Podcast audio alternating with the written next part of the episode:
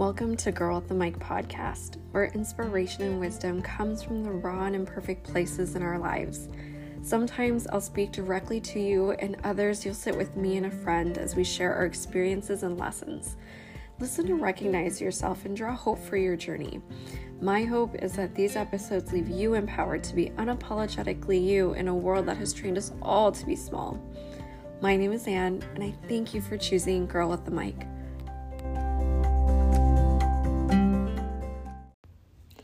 Welcome to Girl with the Mic. I've got to come clean about this. I am realizing all of my perfectionistic uh, tendencies come out when it comes to these episodes. I have recorded this episode or this topic three times already, and as I keep listening back, I I never feel like it's ready to go. And um, typically, when I'm public speaking, it's it's usually um, prepping for a decent amount of time and then just giving it a go and just knowing that it was impactful for the people it was supposed to be and then never revisiting it again. And i i prefer that because what i've been doing is re-listening to these episodes and going oh i don't like how that sounds so i won't publish it. So um i've been on this topic for two weeks and um, I'm committed to making sure this one gets published. And so this is going to be my final go at this just because um, it's going to be so far after the fact by the time that I let this out. And um, yeah, I just wanted to really come clean about the process and the things that I go through as I get ready to publish something.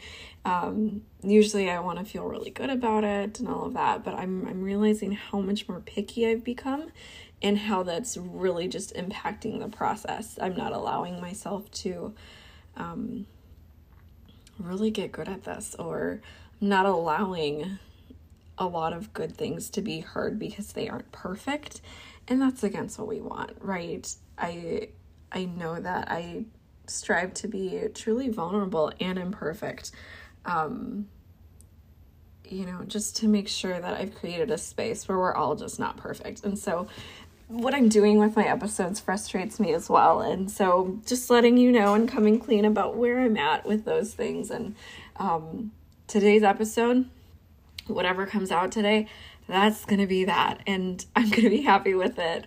And, um, and it's going to reach uh, the airwaves because I I can't keep doing this. I'm gonna be, you know, hoarding even more and more episodes, kind of like I was before. So, I um, obviously I'm about 30 weeks pregnant, so there's just a couple months left of this pregnancy, and my body's uh, adjusted really differently this pregnancy than it did my first one. So I felt like my first one was really easy on me. I was able to keep up with a lot of my routine. I didn't really um, adjust too many things in the way that I structured my days and things like that. But of course, uh, you know, prior, you know, with my first pregnancy, my focus was me and my well being and all of that. And now, um, when you've got a toddler who also makes you tired and things like that.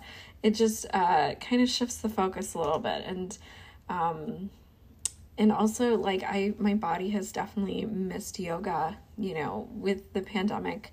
I haven't been back in a studio in over a year now and I don't know if I have any sculptors listening how your bodies have adjusted to it or if you're you've found other ways to be physically active. I had not and um, that's been really tough. So I've been feeling a lot more sore in my hips and not to dwell on this or anything, but I definitely had to go see a chiropractor. And uh, we've realized that my left side was so, so tight that I'm like a half an inch shorter on the left side just because of how um, misaligned my spine was. And um, that first appointment, she goes, Can you bring your shoulder up to your ear? And I realized, oh my gosh, I my shoulder doesn't go up as high as it did on the right side, on my left side, and and that was you know, the first time I realized, oh my gosh, my left side is actually a lot worse than I thought. I'm surprised I didn't go in sooner. Um, and I'm that kind of person, I kind of wait a little too long to go and see a medical professional. And so this was definitely one of those cases. And um, so we're talking about my treatment, what I'm going to need. And she says, I'm going to align your spine but you're going to have to come back weekly because what happens is once your bones get aligned, your muscles have already formed around this tightness area, which is what I was feeling the soreness of, of my muscles kind of compensating for the misalignment. Um, they're going to shift, slowly shift it back. So then the following week, we have to adjust again. And then your muscles are going to react, and then we'll adjust again, and your muscles um, will slowly start to move around your aligned spine um, and not kind of reinforce you back into this tight, lopsided um, way that your body is right now. And that that made so much sense to me. I was like, okay, makes sense. It's not just the one time to be able to make those changes, it's the consistency of it that then creates this new normal for the way that my body is. And especially as I'm growing each week, um, this just makes sure that no matter how baby is growing, um, that my body doesn't overcompensate in a way that uh, makes makes walking, sitting, and doing stairs as uncomfortable as it was when I went in. And I really thought about that. I was overthinking as I was re-listening to uh, to previous episodes. I was like, "Oh, I've been really wanting to talk about boundaries, and it's because of um, one that had to have been the ultimate practice of this last year for me." And, and two, we saw Naomi Osaka really exercise her boundaries and really make some tough decisions about her career um, in respect to her boundaries and in care for her mental health and um and yeah i feel like my experience at the chiropractor was such a strong representation of that in that um when you set a boundary it's scary you know when you say no when you say i don't want to do this um and how the other party reacts um, it's kind of like those muscles kind of reinforcing you or manipulating you back into that form of tension that you were in that maybe got you in that state in the beginning. Um, and then at that point, what do you do? How do you continue to reinforce your boundary to say, no, this is important to me. I'm actually sticking with this your response is not going to manipulate me back into reinforcing the position that was really painful for me. And in Naomi's situation, she said press conferences were really hard, and you could tell. I think um, she even communicates a little with a little less ease. And I've always noticed this even earlier in her career. She isn't as expressive in press conferences um, even when she wins, it, it's a little bit more muted, her reaction. And that's completely okay. So when she advocates for herself and says, I don't want to do press conferences, it has been hard on my mental health. The French Open responded by saying, You might be expelled from this tournament because of this decision. Press is really important and it's a part of your job. And then she says, I th- I think we focused a little too much on on my decision and a lot less on my playing and on my tennis. I'm just going to withdraw from this tournament. And she also withdrew from the upcoming one as well to care for her mental health. And my first thought is, I hope she's okay. I really do. Um, and and my second thought is, yes, girl, yes, because what the French Open did was it it tried to manipulate her into giving in, even if she said that that was a boundary for her. That's like that first uh, alignment adjustment that I had with my chiropractor. right that first time and then your muscles go boop boop boop go back to where it was that's that's what we originally had going on um and it it begs the question have you experienced a time where you finally had the courage to uh, communicate a boundary of yours and has the person who responded um, done so in a way that makes you contort back in line to that position that was giving you tension? Or did they respect that boundary? And oftentimes, the first time is really scary to do it, and um, it's not really taken well. And so it takes that multiple adjustments to say, I'm going to communicate to you my commitment to myself, my commitment to my health, my commitment to making sure I'm prioritizing my needs. Um, that weekly adjustment, that adjustment, that boundary of, oh, remember I said this is this is the decision we make for me. Sorry, I'm not available at this time, and um, consistently honoring that for yourself um, improves your situation, cares for you in ways that maybe you hadn't thought to do that before, um, but creates a new sense of alignment, a new sense of wellness um, that that takes your full commitment and consistency to be able to do. And we're seeing that in Naomi, and um, I hope that you know in your experiences that you realize, you know, you did that one act of courage by communicating a boundary, how you respond and how you stick up for it is really important, whether or not it helps you, it benefits you, or um, it reinforces that commitment you have to yourself and your wellness. So, like I said, my whole year has been about boundaries, and there were a couple of layers I was combating. Um, I told you I started therapy telling my therapist I just don't want to be an empath anymore. It was too much for me, and I just didn't like the way that I was existing in my world. And really, what that came from was um, my Enneagram 2. I don't know if I have a lot of other twos listening to me, but as a two, you want to be needed, you want to be there for everyone. You often give out more than you can produce in terms of energy. Um, you get energy for doing unto others, and you almost like overdo it to an extent that there's nothing left. Um, that's kind of the point that I was at. Um, but I'm also an an oldest child and I think the expectation sometimes with oldest children is that you're the most unproblematic, the one who can take care of their own needs and um and really just the one to suck it up, you know. So I've had that going into play and then I was in charge of my team. I was the leader and for me it was making sure everyone else was well and prioritizing that was my role as a leader and and I really um took a couple sucker punches at work. Uh, one to protect my team, and then two to convert and not perpetuate what I was experiencing from my leadership. And so I think trying to be that soft, that soft landing onto my team where I wasn't receiving that um, from above me, that impacted me a lot as well.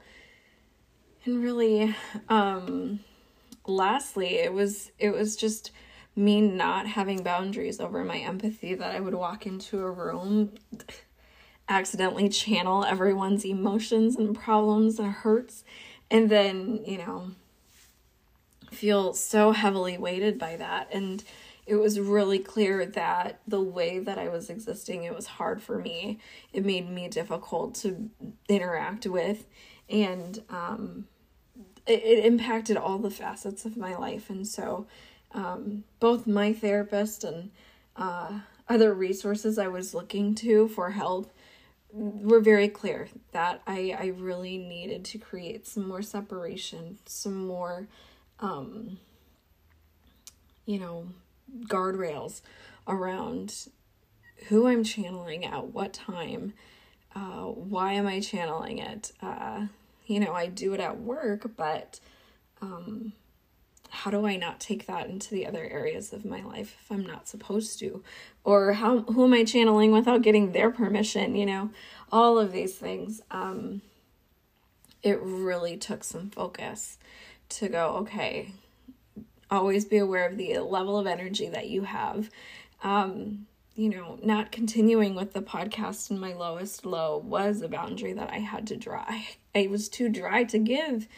Um, and I think one thing I'm learning is, oh, while I'm navigating some of my changes or or the difficult things in my life, that's not my time to share. It's not my time to to to talk about it. Um, I do better to do that after the fact, after I've overthought about it, after I've experienced it and digested it and all of that. That's when it gets to come out. And so I'm really learning those things about myself. And, um, you know, the word that I set for this year was honor me. And what I really needed and what honor me was stemming from was just the fact that I would, in a situation where I could choose to serve you or to serve me, I would choose you. And, um, and that was detrimental to you and to me, you know, to have my unwell version be serving you. And, and honoring me as my word of the year was reflipping that equation to make sure that I was always, uh, prioritized and filled so that when I did say yes to any of you, it was a healthy yes. It was a good yes. It was a yes that, um, you know, had no ties to it because I have excess um, of of wellness, of of good, you know. And um, in my work situation, I uh, really felt that as well. I advocated for myself as much as I could leading up to my exit. And um, you know, I was telling my boss, I, I told her I was I was not a great fit for this role and I I reassured her I was like this I'm not saying this out of lack of confidence or imposter syndrome. I'm telling you straight up because I know myself this is probably not a great fit. Um although I was pursuing excellence in everything as well. So like but that's just the the way that I am. Essentially, um those those little cries for help, those those ways that I've tried to advocate for myself were a little bit more unheard, you know, because I usually don't have a hair out of place and I usually don't um, show my cards when I'm struggling, and that's something of my upbringing. Uh, so when I tell someone I'm not okay, or when I tell someone this isn't right, um, what they're seeing doesn't match what I'm saying, and so it's hard to to really hear that, and I understand that. Um, but yeah, really, my exit was was similar. I, you know, I, I feel like the organization was like fall in line. If you want to represent this school, we we don't speak in this way. And and I was like, well, I don't want to represent this school. What the heck? Um, if that's the problem, then we'll not just be affiliated. And you know, down the road, I'll probably go into detail about it, but. Um, I think that was just my last straw of like, okay, you want this from me and this from me and this from me. You're not going to give me this, this, or this that I've been asking for. Let's be done. Um, and ultimately, I think that's, I've already said this. I, I needed to do this a long time ago. And so just the fact that I've done it, the fact that I'm weeks from it, I feel so much better. And you could probably see that as well. And so, one thing I want you to think about coming off of this episode is is there an area of your life that you need to respect a couple or set some boundaries in?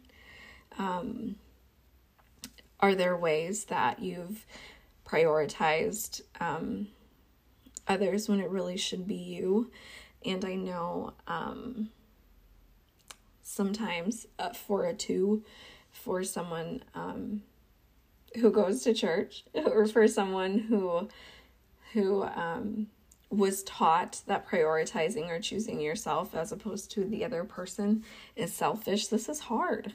I i want to acknowledge that because i i've experienced that so much where um, choosing someone else at your own expense is almost like the badge of honor or or the thing that's accepted that is expected is all of those things um, but anyone who's flown knows you got to get your mask on first anyone who has done any sort of ministry or anything like that knows you take care of your faith first so that there's something to give um, and sometimes you have to, you know, see the ends of your rope to be able to come down to that. But is there an area where you've got to be a little bit more selfish for you?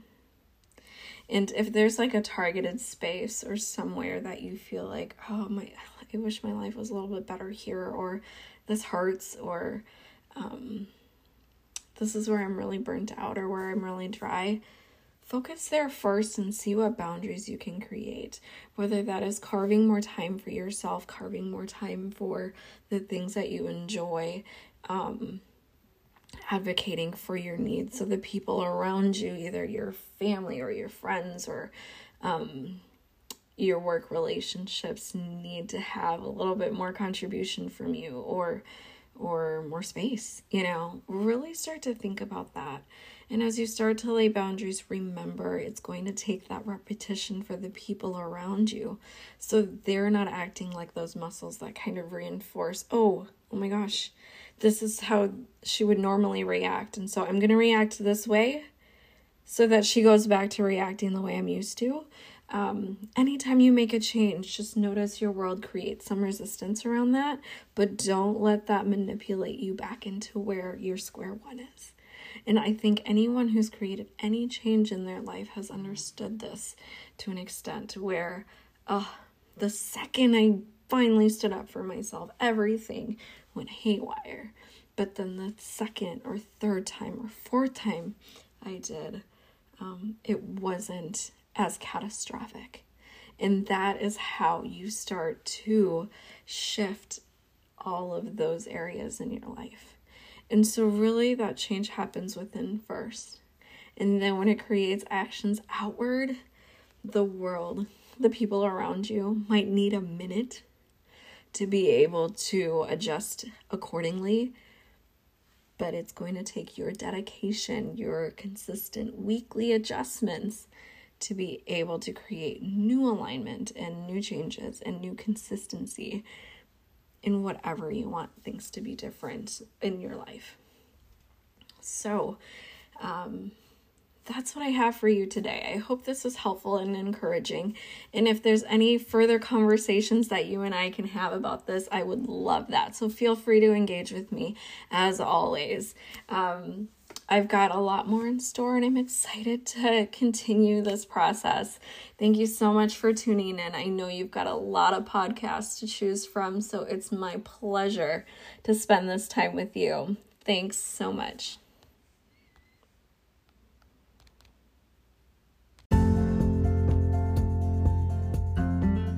Thank you so much for tuning in to Girl with the Mic. I know there are so many podcasts that you could be listening to right now, so it's such an honor that you chose to hear me out. Now, if you're really enjoying any of these episodes, or if you have a favorite, or if there's a particular quote, please continue to interact with me on Instagram. I've really enjoyed your feedback on specific episodes and specific messages. Um, and in addition, if you can and you're feeling moved to do so, head over to Apple Podcasts and offer me a rating. Let me know what you think. Write me a review. No pressure there, but if you're feeling like, ah, how else can I support Anne? Those are a couple of ways I can think of. Thanks so much for tuning in. And again, thank you so much for your support.